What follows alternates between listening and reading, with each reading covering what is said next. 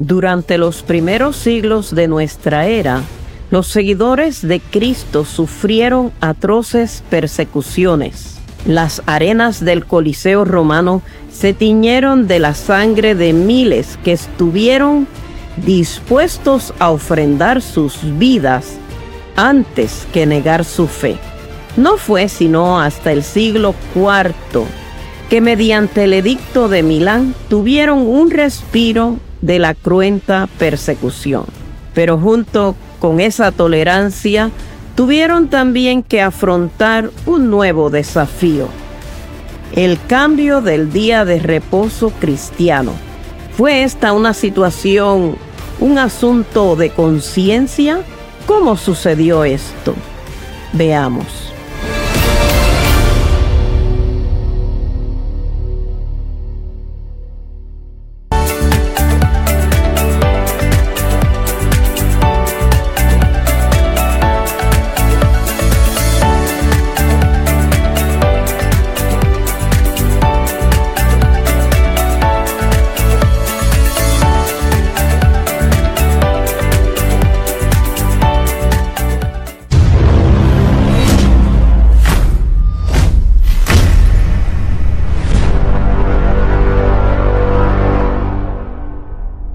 Como analizamos en nuestro estudio anterior, que Jesús mismo demarcó como una señal distintiva que los fieles de sus seguidores que estarían en Jerusalén en el año 70 de la era cristiana, cuando Tito Vespasiano destruyó la ciudad y el templo, él les pidió, les aconsejó que rogaran a Dios que la huida de Jerusalén no fuera ni en invierno, ni en sábado, en Shabbat.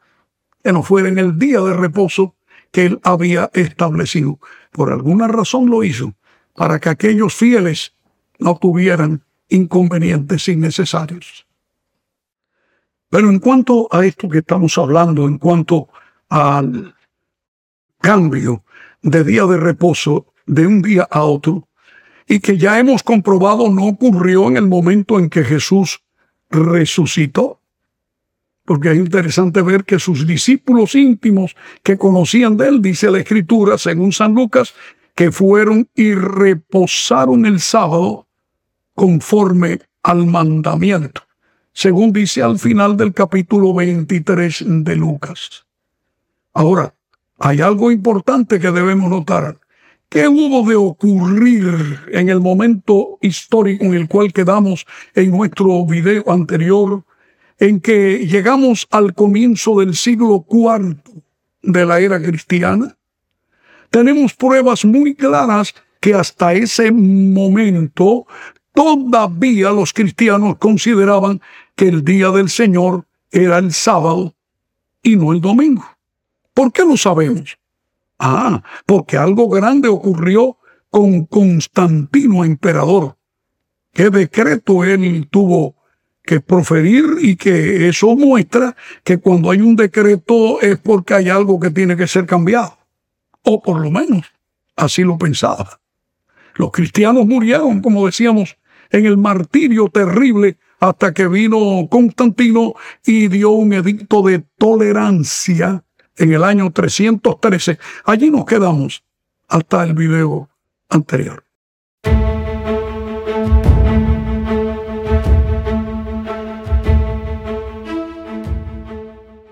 Como decíamos antes del año 313, que fue cuando Constantino dijo haberse convertido al cristianismo, murió mucho, muchos, mucho del cuerpo de Cristo cristianos.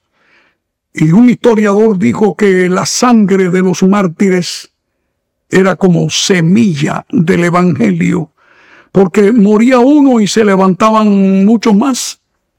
Y se convirtió en, bueno, hasta en la casa, es el testimonio que ha quedado escrito, hasta en la casa del mismo César, refiriéndose a Nerón, de su propia familia y de su propia servidumbre, no fueron pocos los que aceptaron a Jesucristo en los tiempos de San Pablo, allí cuando fue martirizado.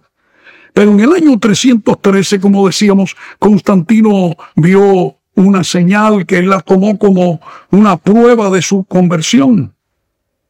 Verdaderamente eso era lo que quería Constantino.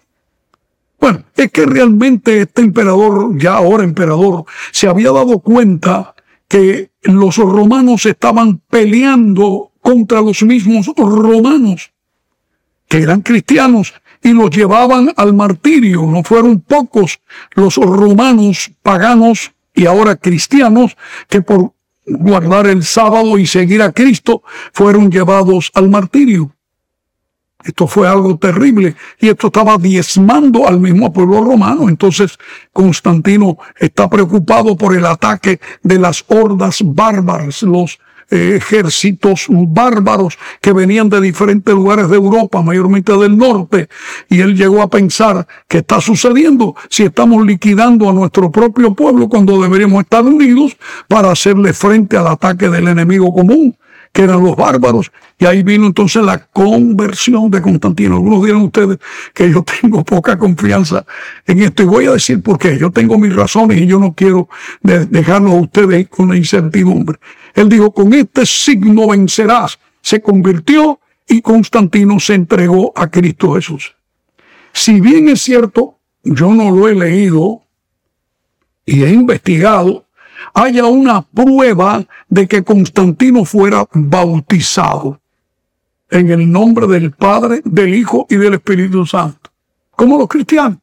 No, no hay prueba. Lo que sí tengo bien registrado en la historia, que él llamó a sus soldados para que sí fueran bautizados y todos aquellos que se entregaran a Cristo en el bautismo, entonces Él iba a dar una nueva muda de vestido como un regalo por ser bautizado. ¿Cómo lo bautizó? Bueno, yo creo que el más grande evangelista que ha bautizado más gente en el mundo de una vez fue Constantino, porque él pidió a los soldados que pasaran por un río con, a caballo y cuando ellos fueron sumergidos con los caballos y salieron del otro lado, los declaró bautizados. Así que hasta los caballos fueron bautizados. Qué manera original, ¿no? Qué manera original. ¿Y por qué digo que dudo? ¿Saben por qué, mis queridos? Porque en el año 330, cuando Constantino estableció Constantinopla, como la capital de su nuevo, eh, del imperio, la nueva capital del imperio, él dedicó una gran cantidad de plata a la diosa Luna, a la cual él adoraba. Pregunto, ¿fue convertido Constantino? Cuando todavía 17 años más tarde de su aparente eh, conversión, todavía él seguía adorando ídolos romanos, ídolos paganos.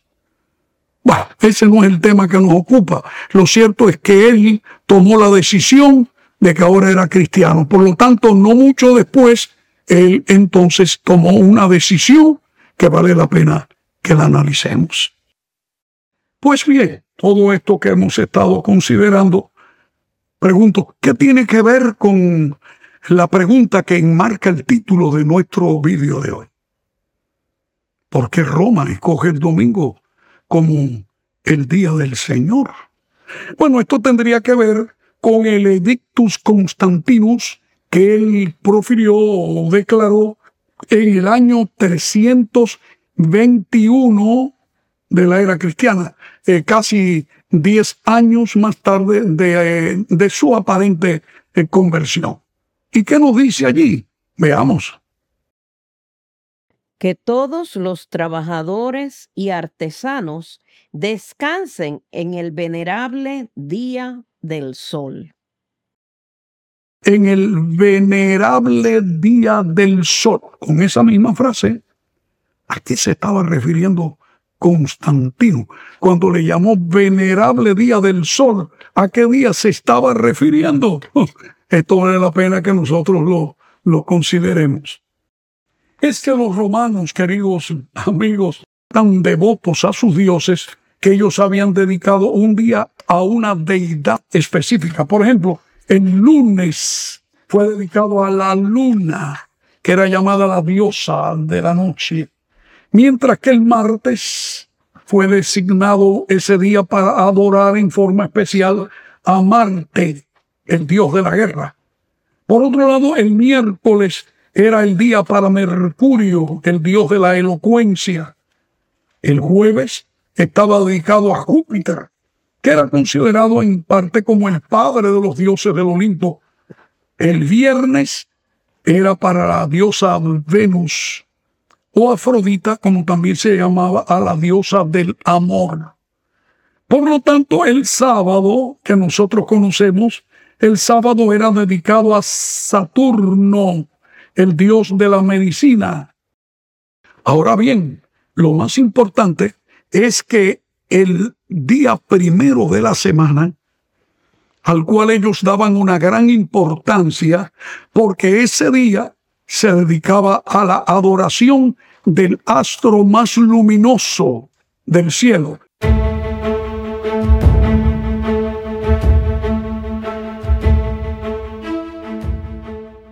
Cuando él se levantaba en la mañana y salía de su cueva, según creían eh, antiguamente, todos los demás dioses pequeños se escapaban y huían y se escondían hasta que él se fuera del otro extremo del cielo a dormir otra vez.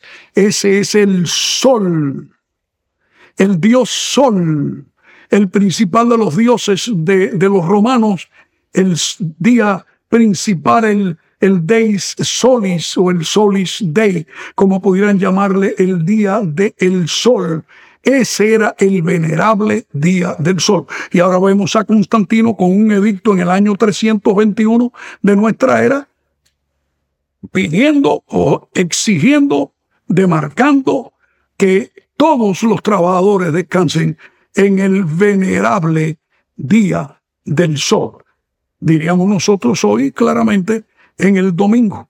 ¿Por qué razón se preocupaba por esto? Ah, es porque el palio romano, donde estaba eh, el trono del emperador, tenía un gran disco de oro que representaba que el dios Sol tenía eh, un engendro en la tierra que era el emperador. Es decir, que el emperador era considerado el dios sol, más o menos lo mismo que pasaba con el faraón, con el dios Ra en la antigüedad.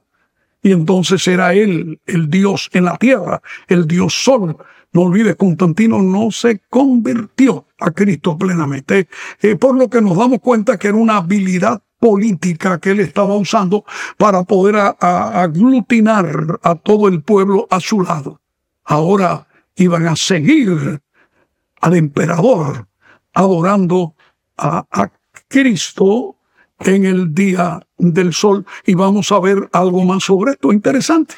Pero hay algo muy, muy significativo y es lo que significa todavía nosotros podemos entenderlo. Por ejemplo, hay lenguas como el inglés, por ejemplo, tomemos solamente el inglés como un ejemplo, que así se le llama. Por ejemplo, el primer día de la semana en inglés es Sunday. Y Sunday, si usted lo traduce, dice día del sol. Clarito, Sunday. Lo mismo sucede con el lunes. El lunes es Monday que originalmente era Monday, o sea, el día de la luna. Nosotros le llamamos lunes. ¿Se dan cuenta? Ahora, quizá decimos cuál es la diferencia en esto. ¿Cómo lo podemos nombrar nosotros hoy? Una buena pregunta. Pero, ¿qué sucede en español? Es que en español le llamamos domingo al primer día de la semana. No le llamamos Sunday o día del sol. Directamente no le llamamos día del sol, pero ahora tenemos que saber por qué. Hay que ir a la historia y a ver cómo evoluciona el pensamiento, porque el nombre era el, el Deis Solis en latín, o sea, el día del sol en latín. Pero ahora viene el momento en que se le llamaba, o los romanos empezaron a llamarle el día del Señor. Ahora notan, muchos digan, claro, porque ahora es el día realmente en que Jesús resucitó, pero no, no fue por eso que se le llamó Día del Señor al, al Deis Solis, sino que se le llamaba así porque verdaderamente tiene otro sentido y voy a mostrárselo ahora. Por eso, transcribiendo desde el latín, entendemos al decir Domini Deis Domini Deis, o sea, día del Domini. El Domini es el, el, amo, el Señor. Día del Señor, el Domini Deis. Y de Domini viene domingo. Ahora nos damos cuenta por qué se le llama domingo. Pero ¿era acaso el interés de Constantino que se le hiciera énfasis al Señor Jesucristo o al Señor emperador? El día del gran Señor César o del gran Señor emperador de Roma. En otras palabras, el mismo.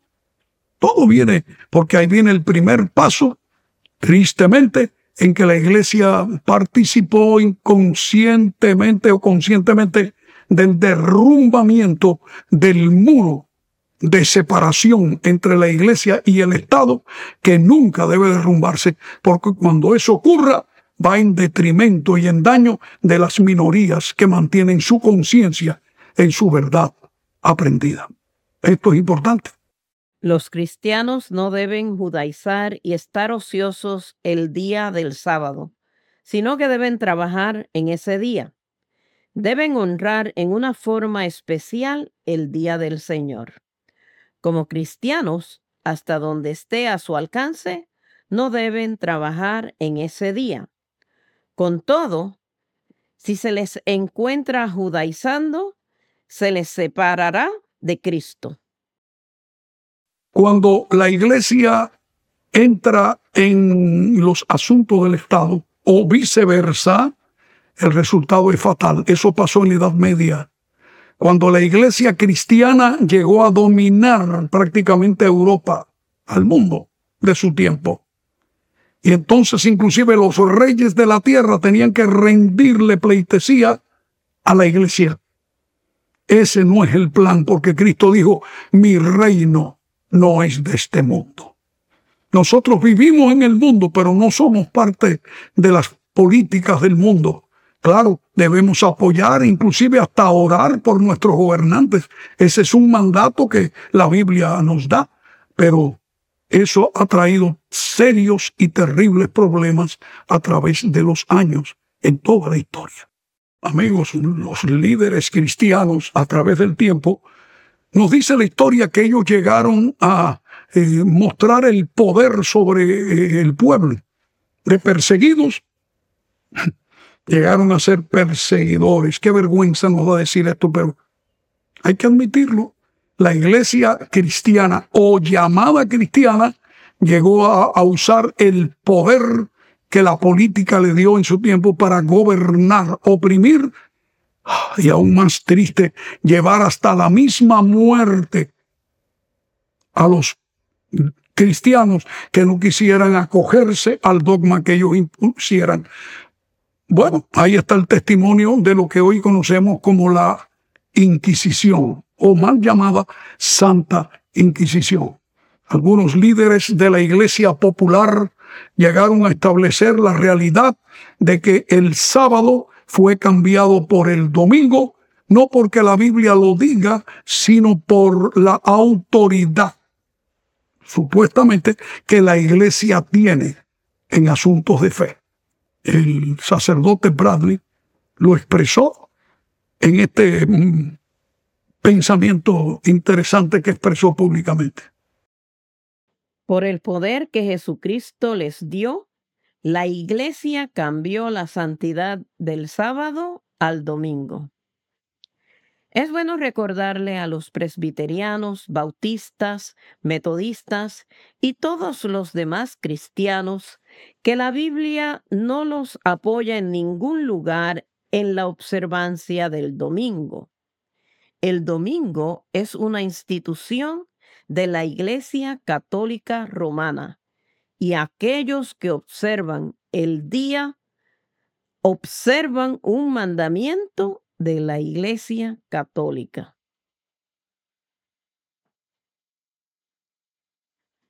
Cita por el sacerdote Brady en un discurso reportado en Elizabeth, New Jersey. Revista Noticias, el día 18 de marzo de 1903. Hoy día hay millones de cristianos sinceros que militan en iglesias protestantes y evangélicas, que son fieles a Dios con corazón humilde para ir el domingo a sus lugares de culto y alabar a Dios y defienden la tesis de que Cristo, por haber resucitado en domingo, él cambió la santidad del sábado al domingo, cuando en efecto no se dan cuenta que lo que están haciendo es continuando apoyando a la Iglesia católica, apostólica y romana, que es la verdadera autora de ese cambio, como bien dijera el sacerdote Brady que acabamos de mencionar. Esto es digno de ser meditado, mis queridos hermanos cristianos y evangélicos. Nos preguntamos, ¿hasta cuándo va a durar esta situación? ¿Será que esta imposición de un día de reposo no establecido por la Biblia ni por Jesucristo será hasta el final de la historia? ¿Qué nos dice el libro de Apocalipsis en la Biblia acerca de una marca que será impuesta en contra del sello del Dios vivo? En fin, ¿qué cosa es el sello de Dios y qué cosa es la marca de la bestia? Bien podríamos entrar en este tema, pero ya el tiempo se nos acabó y debemos terminar esta emisión de este video y lo dejaremos para el próximo cuando vamos a analizar este asunto de conciencia tan importante para todos los cristianos. Yo quiero decirle a mis hermanos de diferentes denominaciones que Dios nos ama a todos y Él desea que por amor guardemos sus mandamientos y nos pongamos de su lado. A llegar al momento en que cada ser humano tendrá que decidir qué va a hacer. Quiera Dios que allí estemos nosotros también en la elección correcta. No importa dónde estés, a qué iglesia asista, eh, ama a tus hermanos, respeta a tu pastor allí, pero no deja de respetar a Dios, que es lo más importante. Yo quiero eh, invitarte a que nos des tu, tu like, si es que tú ves que, que merezca lo que hemos analizado, ese reconocimiento. Pero es más, comunica con, con nosotros y, suscríbete si no lo has hecho para que te lleguen los próximos vídeos. Pero además de esto, Mm, comunícate con nosotros preferiblemente por el email o el correo electrónico, porque así podemos establecer un contacto más, más directo. Eh, si es que tú nos pides, si no, no lo haremos, pero si tú lo solicitas, estaremos aquí para darte todo el apoyo que necesitas. Que Dios derrame sobre ti, sobre tu familia, sobre tus amigos, sobre tu iglesia, sobre tu pastor, las más ricas bendiciones de Dios. Hasta pronto.